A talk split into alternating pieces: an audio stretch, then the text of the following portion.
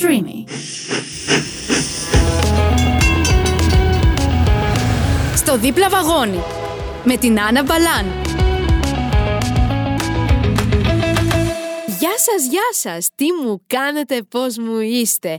Καλώς ήρθατε σε άλλο ένα επεισόδιο στο Δίπλα Βαγόνι με την Άννα Μπαλάν. Και ναι, συνήθως έχω πάντα έναν καλεσμένο, αλλά αυτή τη φορά θα είμαι εντελώς μόνη μου και θα απαντήσω σε δικές σας ερωτήσεις. 5 γρήγορες ερωτήσεις με 5 απαντήσεις που θα δοθούν. Και πάμε να ξεκινήσουμε κατευθείαν με την πρώτη ερώτηση που με ρωτήσατε, πώς χρησιμοποιώ τα social media. Λοιπόν, ναι, έχω social media, έχω και Instagram, έχω και TikTok, έχω και Facebook, τα έχω όλα γενικώς. Λοιπόν, για να μπορέσω να χρησιμοποιήσω τα social media, πρώτα απ' όλα πρέπει να έχω ένα κινητό το οποίο θα κάνει ανάγνωση της οθόνης. Οπότε, από τη στιγμή που έχω αυτό το κινητό, το οποίο είναι ένα οποιοδήποτε κινητό που χρησιμοποιείτε και εσείς, μπορώ να πλοηγηθώ παντού. Οπότε μπορώ να μπω στα social media, να δω διάφορες δημοσιεύσεις, να κάνω like, να κάνω follow, να απαντήσω σε σχόλια.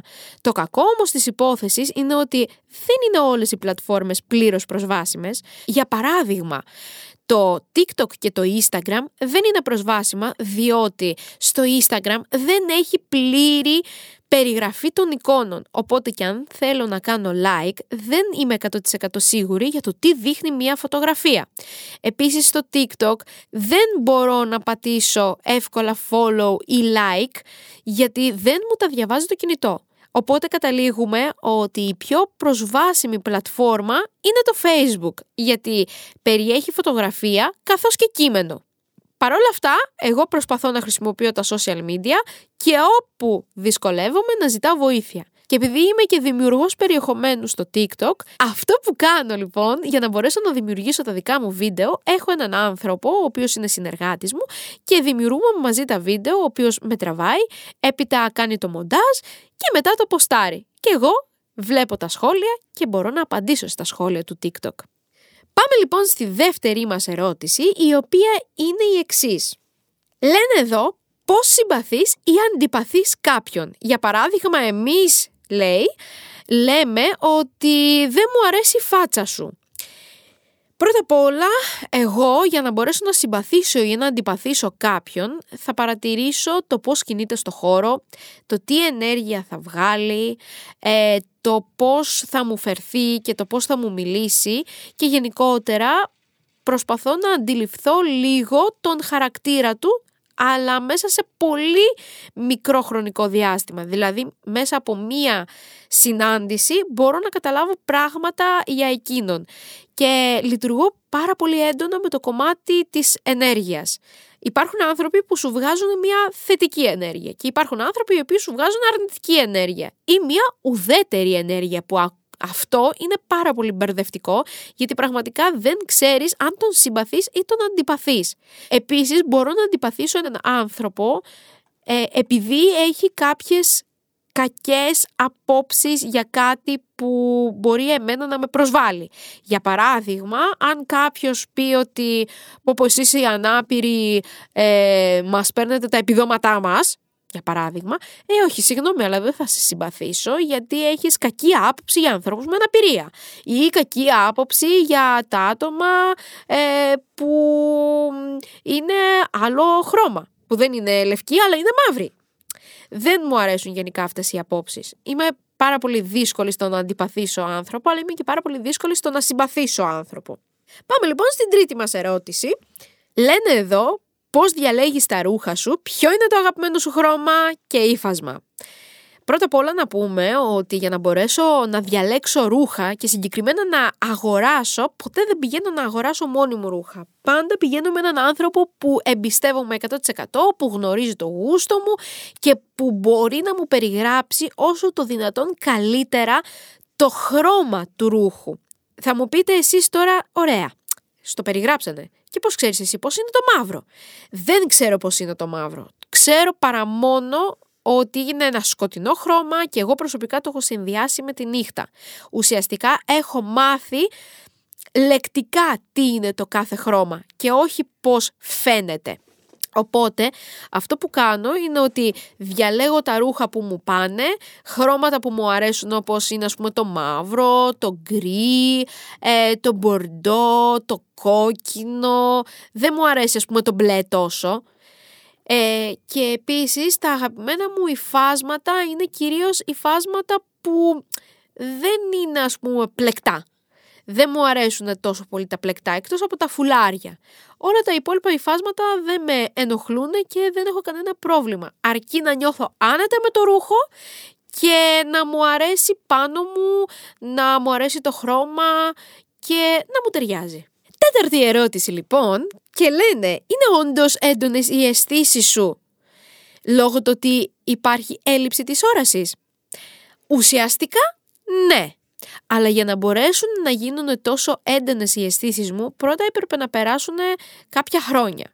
Για παράδειγμα, ένας άνθρωπος ο οποίος του λείπει ας πούμε το κομμάτι της όρασης όπως είναι στη δικιά μου, λογικό είναι να αυξάνονται οι υπόλοιπες αισθήσεις λόγω του ότι του λείπει η μία.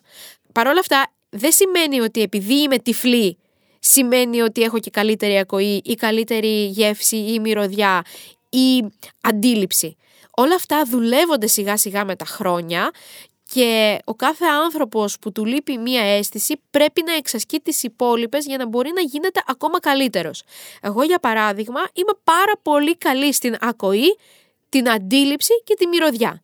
Δεν είμαι τόσο καλή στη γεύση. Υπάρχουν ας πούμε κάποια φαγητά που μπορεί να με μπερδέψουν και να σου πω τώρα αυτό έχει το τάδε υλικό μέσα ή όχι.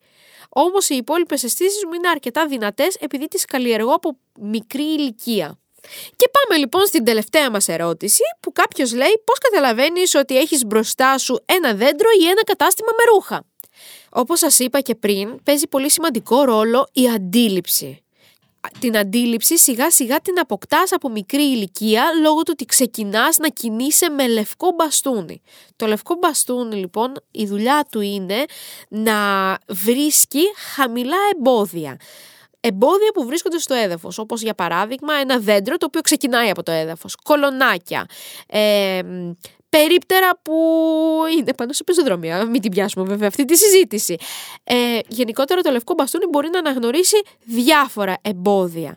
Για παράδειγμα, αν θέλω να αντιληφθώ ή να ψάξω ένα μαγαζί και γνωρίζω τη διαδρομή, μπορεί να έχω βάλει σημάδι, ας πούμε, το χαλάκι που έχει έξω από το κατάστημα ή τη μυρωδιά του καταστήματος.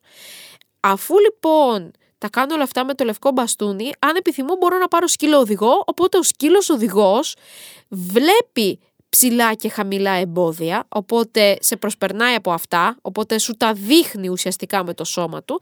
Αν για παράδειγμα επιθυμείς να πας σε ένα κατάστημα, ζητάς από το σκύλο να πάει ας πούμε δεξιά ή αριστερά, ουσιαστικά του λες που θα πάει και να του ζητήσεις να βρει πόρτα. Οπότε με αυτόν τον τρόπο μπορώ να βρω το κατάστημα που επιθυμώ. Γενικότερα για να μπορέσω να αντιληφθώ όμως ένα δέντρο. Για παράδειγμα δεν είμαι ούτε με μπαστούνι ούτε με σκύλο οδηγό. Η αντίληψη όπως είπα είναι πάρα πολύ σημαντική. Μέσω του αέρα και της ηχός και γενικότερα του εξωτερικού περιβάλλοντος, τους ήχους μάλλον του εξωτερικού περιβάλλοντος, μπορείς να καταλάβεις πάρα πολλά πράγματα που βρίσκεται το κάθε τι. Το ίδιο ισχύει και σε εσωτερικό περιβάλλον. Είναι το λεγόμενο echolocation. Το echolocation ουσιαστικά είναι μια τεχνική που πάρα πολλοί άνθρωποι οι οποίοι δεν βλέπουν και κυρίως στο εξωτερικό κάνουν διάφορους ήχους με το στόμα τους και επιστρέφεται ο ήχος και αντιλαμβάνονται τι υπάρχει γύρω τους. Αυτό εγώ το κάνω χωρίς όμως να κάνω ήχους με το στόμα μου, αντιλαμβάνομαι μέσω του αέρα και μέσω της ακοής το τι υπάρχει γύρω μου. Κάπου εδώ λοιπόν παιδιά, εμείς θα κλείσουμε. Αυτές ήταν οι ερωτήσεις. Με μεγάλη μου χαρά να δεχτώ και άλλες φυσικά ερωτήσεις. Και όλες αυτές τις ερωτήσεις μπορείτε να τις στείλετε είτε στο Instagram του Pride, είτε στο Instagram του Streamy, είτε στο δικό μου το Instagram που είναι Άννα Μπαλάν __. Εμείς θα τα πούμε την επόμενη εβδομάδα σε ένα νέο επεισόδιο, λογικά με καλεσμένο. Να περνάτε όμορφα, να προσέχετε τους εαυτούς σας και να χαμογελάτε.